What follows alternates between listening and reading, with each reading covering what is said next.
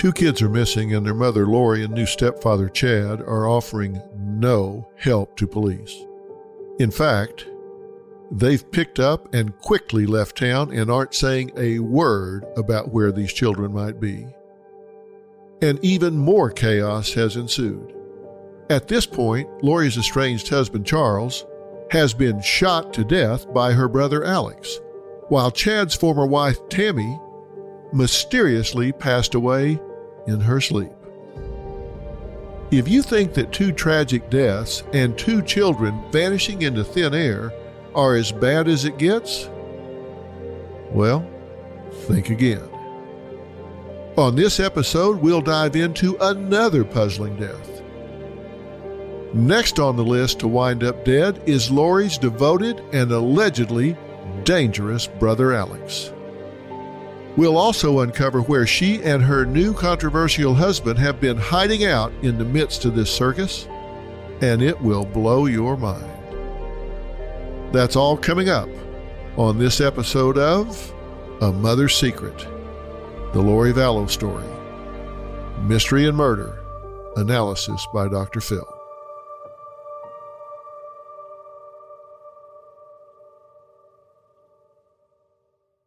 My Vessi Stormburst low top and weekend sneakers empower my summer adventures. Now, I went to New York last week because I had to do a press tour, and I was prepared to embrace the summer season to its fullest, no matter what it threw my way weather wise. And I'd been going from interview to interview, like seriously 15, 20 during the day. And then I went to a dinner with clients. I knew that in the middle of that dinner, I had to do one more really key interview. And in order to do it, I had to leave the middle of that dinner and that noisy restaurant for about 10 or 15 minutes. And sure enough, I got to the door to step outside where it was quiet, and it was raining cats and dogs. But I had on my Vessi Stormburst, so I was able to go through all of that water on the sidewalk across the street to get into my car so I could do the interview in the quiet. You want to stay prepared. Join us now and let us make this summer one for the books. Seize the sun-kissed days and thrilling escapades at Vessi.com slash mystery for shoes that masterfully combine waterproof protection with urban elegance. Start your journey with Vessi and get an automatic 15% off your first order at checkout. The first page of a book never tells the full story. And those news alerts and headlines, like the ones we get on our phones, don't even scratch the surface of what the story is really all about. Stories are like people, multi layered and complex. It takes some digging to find the truth, but when we find it, it can change our world. We like to dig. The news on Merit Street. Essential television. Now, Lori and Chad have taken center stage in this story, and how could they not? They're an apocalyptic Romeo and Juliet who were telling just about anyone who would listen that the end of the world was near. And everything they touched allegedly seems to die or disappear. But we need to talk more about this Alex character, the brother. Remember, he had gotten into an altercation with Lori's husband at the time, Charles Vallow. When their fight turned physical and Alex shot Charles, claiming self defense. From the jump, his story did not add up to police, and it sure did not add up to me. And they weren't just about to let these two siblings off the hook for Charles' murder just yet. They had their suspicions. We know Charles had feared for his life prior to his death and had made no secret of that, telling friends and family that Lori had told him she would kill him if he got in her way. Now, another piece of evidence emerged that seemed to signal that Lori had something up her sleeve prior to her husband's shooting. There were emails that Charles discovered that just plain did not make sense. It seemed like Lori had created an email alias for him, then posed as him in order to send an email to Chad Daybell. Posing as her husband, Lori wrote an email to Chad inviting him to come to their home to write a book. Part of this faux email read, and I quote, I would gladly fly you down here early next week. You could stay in our guest room like before. I hate to take you away from your family, but I would definitely make it worth your time. With admiration, signed Charles.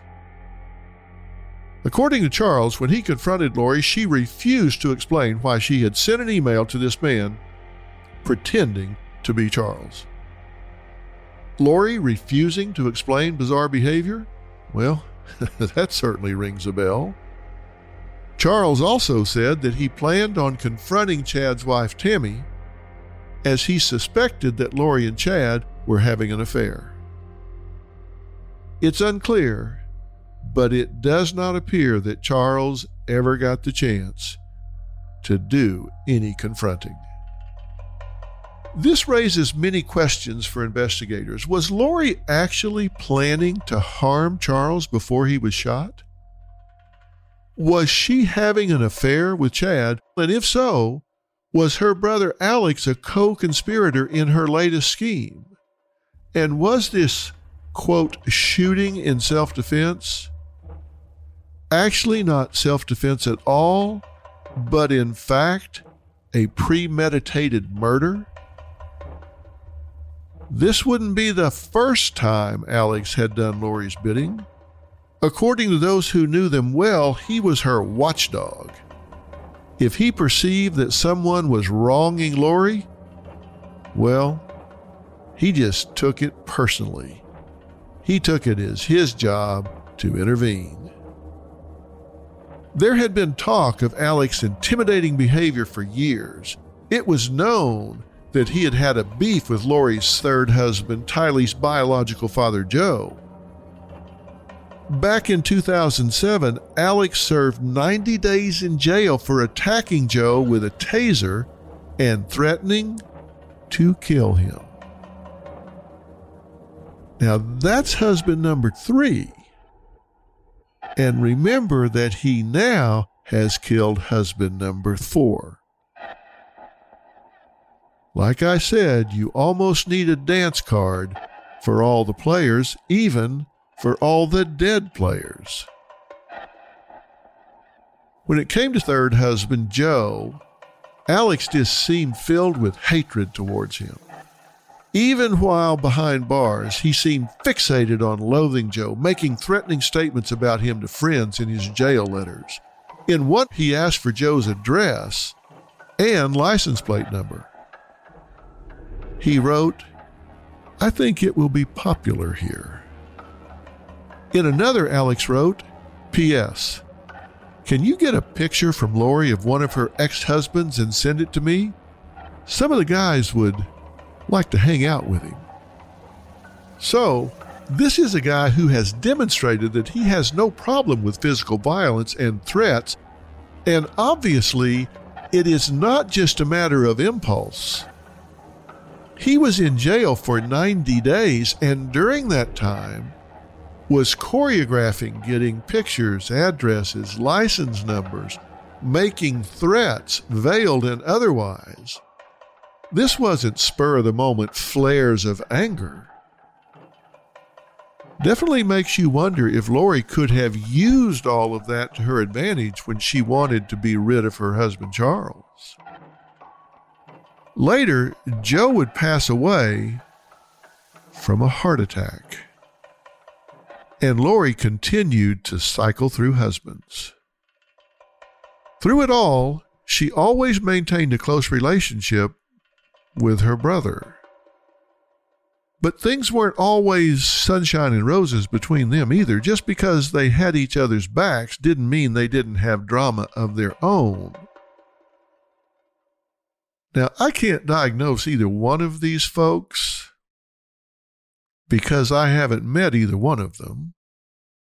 I can't meet Alex because he's conveniently or coincidentally dead. I can't meet Lori because she refuses to talk despite my repeated efforts to talk to her. So diagnosing them would be impossible.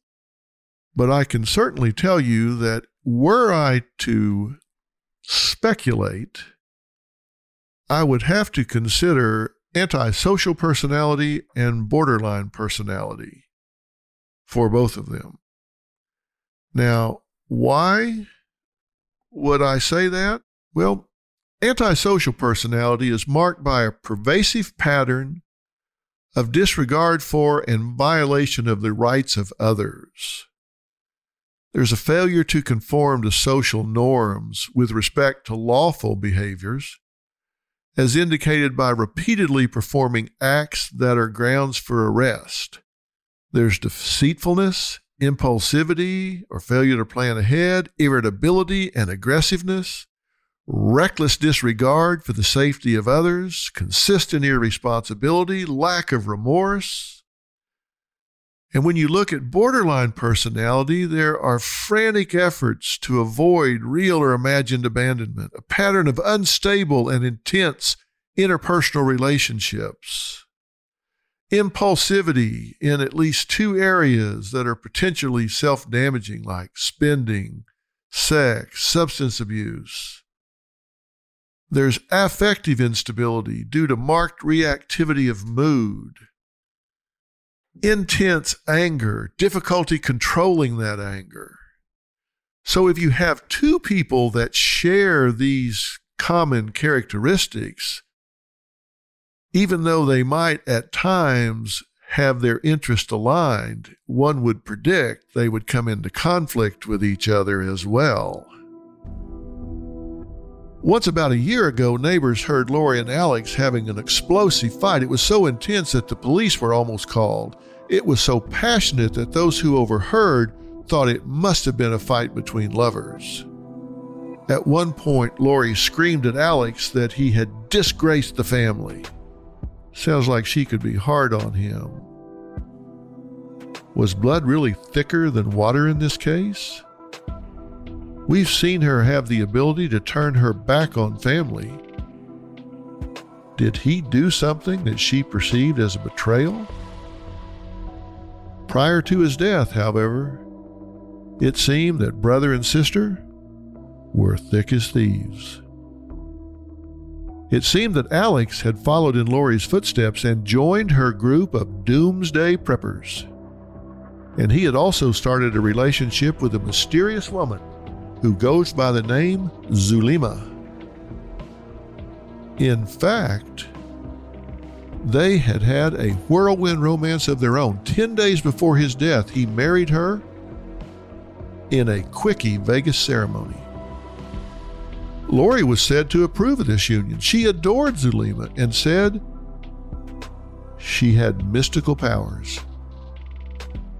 She even said she could control the elements. Really? So things might have been smooth between these siblings, but we know Alex has exhibited violence in the past on behalf of Lori. We know that he was the one who fired those deadly shots into Charles' chest. Whatever his explanation might be. But could he be responsible for even more mayhem? Well, when you talk to his extended family, they certainly thought so. Remember Lori's niece, she had also joined that doomsday group, and it had caused her marriage to her husband Brandon to just crumble. Well, divorce is one thing, but now Brandon was alleging that his wife and her Aunt Lori might have tried to actually take his life. He was exiting his Tesla one day when all of a sudden he felt an object whiz by him, missing him narrowly. When he turned to look at his car, he saw a bullet had gone through his windshield. I don't know about you, but just think for a minute. How many people do you know who have had a bullet go through their windshield? Five? Three? Two? None? And this occurs when you have multiple deaths in the immediate history. This is just a cluster of circumstances and events that it just seems impossible to ignore. At first, judging by the sound, Brandon thought it was a paintball gun. Well, that's interesting because remember back when Chad's former wife Tammy was approached by a stranger, she thought the same thing that it was a prankster with a paintball gun. Coincidence? Or was it the same hitman who had missed his targets twice? Well, here's where things get even more suspicious. Brandon recognized a nearby Jeep that sped away from the scene. It was Charles' car. Charles was dead. Who would be driving a dead man's car? Well, when you ask Brandon, he believes it was none other than Alex. Had he been sent out on assignment to terrorize or even try to kill these people who seemed to be standing in the way of his sister's doomsday group?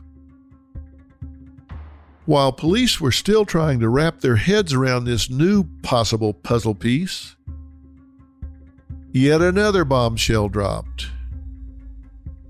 What could it be this time? Well, Alex was dead. You heard me right. Alex, the one who tried to kill third husband Joe, did kill husband number four, Charles, was thought to have taken a shot at Brandon, was now himself dead. So now Charles Vallow is dead, Tammy Daybell is dead, Alex is dead, and the police are no closer to finding the missing children, Tylee and JJ. I'm not a big believer in coincidence. I'm going to admit that in the beginning, but I also don't overreact to things happening in isolation. I look at clusters. And when you look at clusters of events happening, I'm just awfully hard to convince that they are not in some way linked. The day after Chad's former wife, Tammy Daybell, was exhumed, Alex was a dead man. We've got bodies everywhere. He was found unresponsive by his wife Zulema's son. Her son is the one who called 911. 911, where is your emergency? Hi, I need an ambulance. Why do you need an ambulance? Um, I have a uh, older male a middle-aged male. Um, he is breathing. Uh, yes, he's be- breathing, but very, very uh, high, highly breathing. Yo, Alex. Alex. He's not. He's not breathing. Okay, just try to get him on his back so we can do chest compression. My, my mother just got here. Can you put your mom on the phone? She's, she's right here. You're on speaker. Okay, ma'am, the paramedics are pulling up, but in the meantime, we need him to get flat on his back and we need to give him chest compressions, okay? While her son stayed on the phone with 911, you can hear Zulema in the background performing CPR as they waited for an ambulance to arrive. They were unable to revive him, and as of today, his death is still under investigation. So, a group of people believe the rapture is coming, and before long, people start winding up dead or are nowhere to be found. So I guess in a sense, the rapture's coming for some people. Again, this wasn't your average group of doomsday preppers. They were extremists, and Chad Daybell was the perfect ringleader to peddle these ideals. This was a guy who knew the powers of persuasion. He knew how to work a room. He knew how to get attention with his writing as well. Over the years, he had written several extremely niche novels. They all somehow pertain to humanity's failings and the world's inevitable end. Not exactly uplifting messages, and the books were, well, they seemed to be self published. Now, armchair detectives and journalists alike were looking at these works more intensely now, wondering if there were clues hidden in these texts. Were they a blueprint for what was going on in his mind and sort of a plan for what he was going to execute? If you go by these books, it definitely points to him having a pessimistic view of the world. One of his most popular works is called The Great Gathering. It's a futuristic tale in which a man and his family live in a world that is growing increasingly wicked. Another one of his series, called The Times of Turmoil, describes a world coming to a catastrophic end with natural disasters and poverty. This is interesting to note. He writes that certain members of the LDS Church will be chosen to survive and will gather in holy refuge. Do these writings provide clues as to where Chad and Lori had gone? Did any of this potentially explain his master plan? As it turns out, not everyone in Chad's circle agrees with his views. In the wake of Tylee and JJ's disappearance, his own brother, Matt, came forward and publicly pleaded for his brother to cooperate with authorities. Here's some of what he had to say Chad Daybell is my oldest brother. I have not seen nor directly spoken to Chad since Tammy's memorial here in Rexburg on October 23, 2019. Since that time, I have texted Chad twice. Once, when I heard from a neighbor of his quick marriage to Lori Vallow, expressing to him my shock and dismay at this news. Second, just recently pleading with Chad to cooperate with authorities and reveal the whereabouts of his new stepchildren. I have not been close to Chad since childhood. My immediate family has had little association with Chad the last many years due to our concerns with his religious claims and particular books he had chosen to publish, including his own. It is our hope and prayer that JJ and Tylee are safe. We want for the truth to be found, whatever that truth turns out to be. I plead again for Chad to come forward and cooperate with the investigation so that this very difficult situation might be resolved. Interesting that his brother makes it clear that he has distanced himself they haven't been close since childhood because he does not agree with Chad's ideology. You know, so much has been made of Lori staying silent because, of course, she's the mother of these children. But by all accounts, Chad's the puppeteer. What is it about this guy that gets people transfixed? when you find an individual leader that has a really strong following, a following that does not question their leader, they are almost always charismatic in some way. Now, Chad and Lori both started out with the Church of Latter day Saints. But this prophecy enthusiast is a subset of beliefs that is not at all practiced by most members of the Mormon church. It's one thing if Chad wants to talk about the end of the world and preparing, where potential harm comes into play is if he's influencing people and taking them away from their lives in order to preach his word.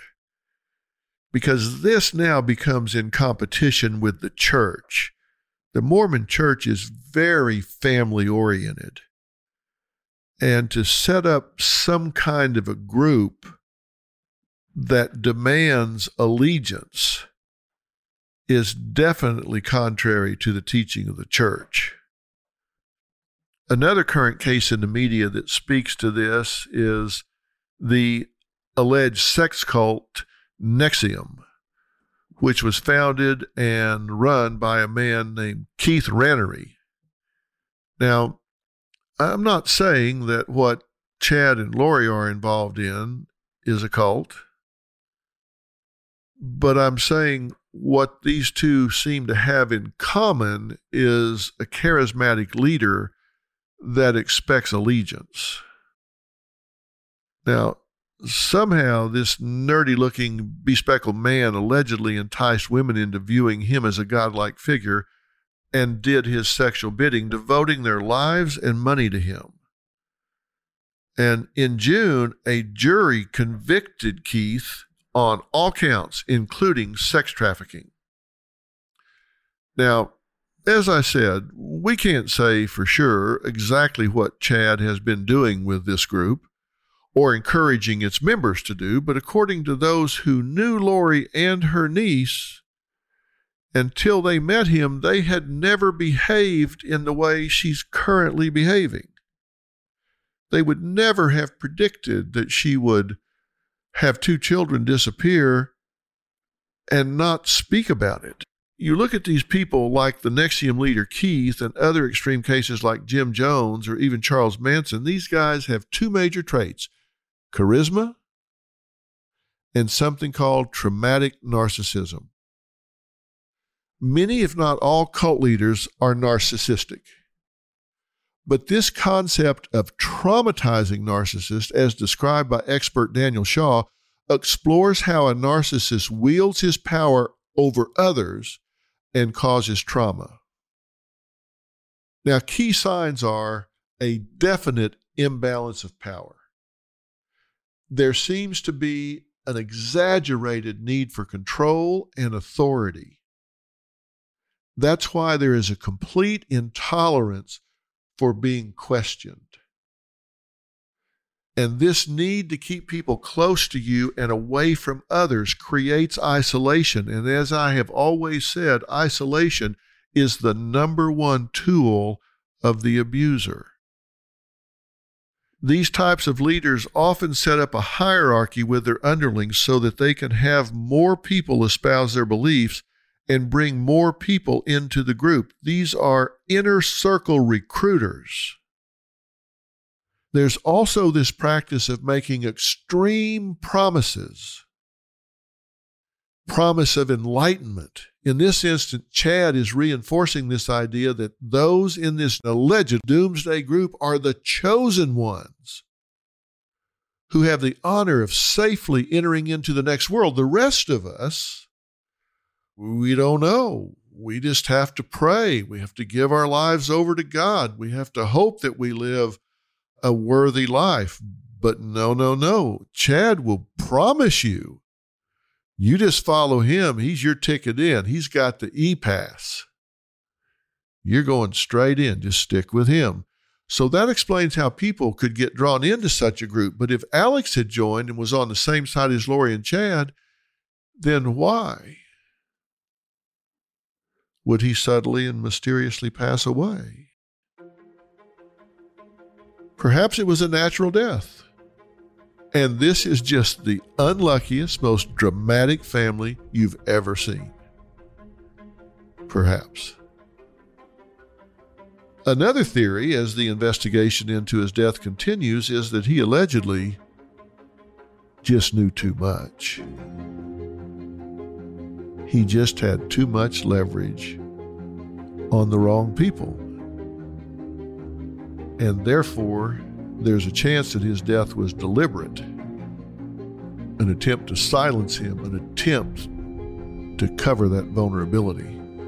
Meanwhile, we've got dead spouses and a brother on our hands, but still no sign of Tylee or JJ. But there were even more chilling details emerging it was discovered that back at the beginning of October, Lori had rented a 10 by 10 storage building in Rexburg. Video surveillance showed that she visited her storage unit repeatedly, often accompanied by a man who appears to be her brother Alex Cox. Plus, his silver pickup truck was captured on camera in the background as well. Now, these two dropped off a wide variety of items. Video shows the man, allegedly Alex, looking both ways as if to make sure the coast is clear, and they load different objects inside the unit. Cameras saw him loading everything from gun cases to bikes. I spoke with Lori's son Colby about what he thought his mother's strange actions meant. When I look at the video from the storage building, that's some kind of a bag. Now, that's very heavy. Um, what would be in that bag that's so heavy? He's a pretty big guy. I'm a pretty big guy. And if, if I'm carrying something that I've got to actually walk this way, right. that's 100 pounds or more. Colby, do you know anything that you had seen in the house or home that would be in a bag that weighs over 100 pounds? The only thing I know my mom always had was a lot of um, food storage. So, like water, um, rice, beans, stuff like that, that would be heavy, but I mean, I don't know exactly what that is, but. While considering her obsession with the end of the world, her having lots of food storage and other materials, well, it makes sense. But what's with the bicycles and guns? As it turned out, what was inside the storage unit was downright eerie.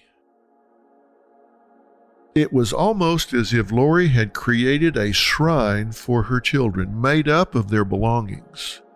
There were blankets showing photos of the children hung up as if in memory then many of their belongings were inside as well. There were those bikes caught on camera. The children's winter clothes were also in the unit, as well as their other sports equipment and an album containing pictures of them. Why was it so important that she clear out her missing children's belongings? Was she looking for closure? Was it because she knew they wouldn't be needing them anymore? Had these children met a tragic end? Remember, Rexburg is a tiny town with a population of under 30,000 people and surrounded by dense forest. If God forbid they've been buried, there's no telling where they could be or if they would ever be found. With things reaching a fever pitch in the investigation, the public would find out where this couple had gone. Hawaii, of all places. So while all of this mayhem is ensuing, these two bought tickets to Hawaii, to the stunning tropical island of Kauai. Police found out that on December 1st, Lori and Chad got on an American Airlines flight. The children were not with them. Lori and Chad Daybell surfaced in Hawaii, 3,000 miles from Idaho. All quiet on the island of Kauai when it comes to the Lori Vallow and Chad Daybell case. Their curtains are shut, and neighbors say they've only seen them once smiling and waving as they got into a car. Hawaii sounds like a pretty nice spot to go when you're trying to outrun the law. Also, Lori had previously lived there with Charles and the children, so she knew the area pretty well. It's been suggested this was not an overnight decision. It seemed that they had been planning on fleeing to Kauai for quite some time, but this begged the question what exactly did these two think they were doing? With today's technology, it was only a matter of time before they were tracked down. A cell phone ping finally led police right to their door. It was finally time for them to start answering questions. They were getting lots of questions from the media, and more importantly, from the police. Lori Vallow and Chad Daybell refused to answer a reporter's questions moments after police in Hawaii executed a search warrant and seized their rented SUV. Can you tell me where your kids are? Where are your kids? No comment. No comment? They've been missing for four months. You have nothing to say? You're over here in Hawaii?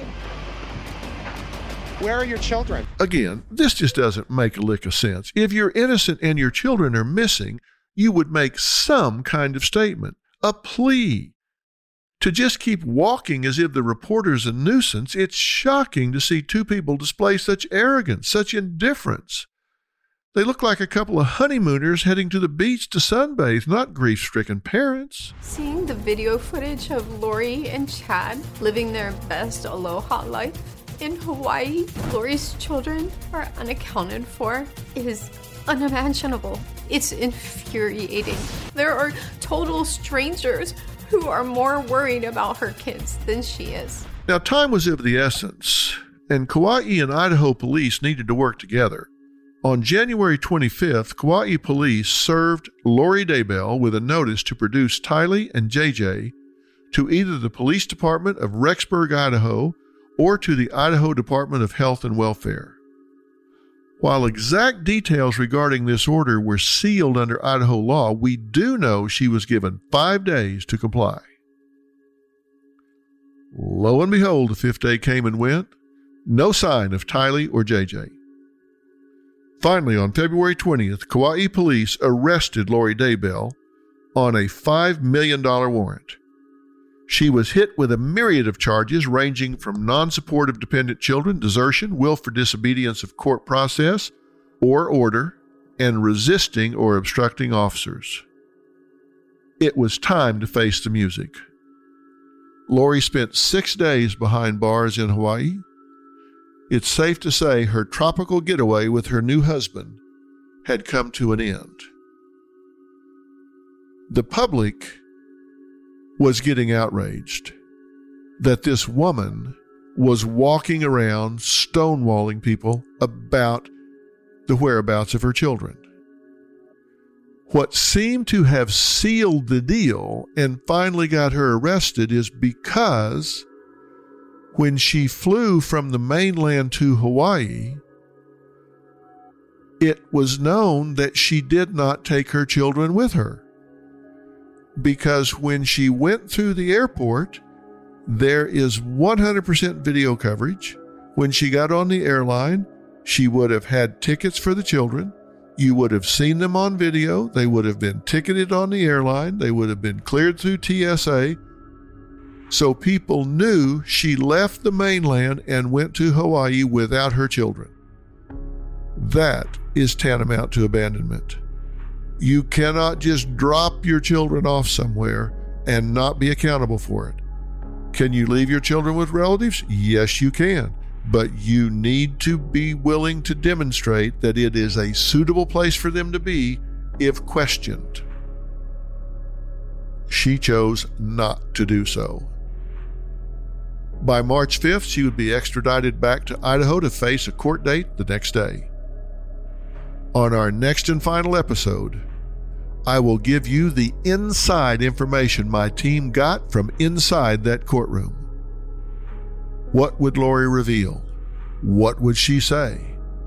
Also, coming up, they say dead men tell no tales but there are brand new allegations that tell us even more about what Alex Cox might have done to Chad's wife, Tammy.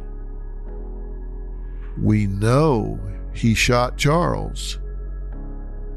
Could he have done something to Chad's wife, Tammy? That's all coming up next. You've been listening to A Mother's Secret, the Lori Vallow story. Mystery and Murder Analysis by Dr. Phil. I'm Dr. Phil.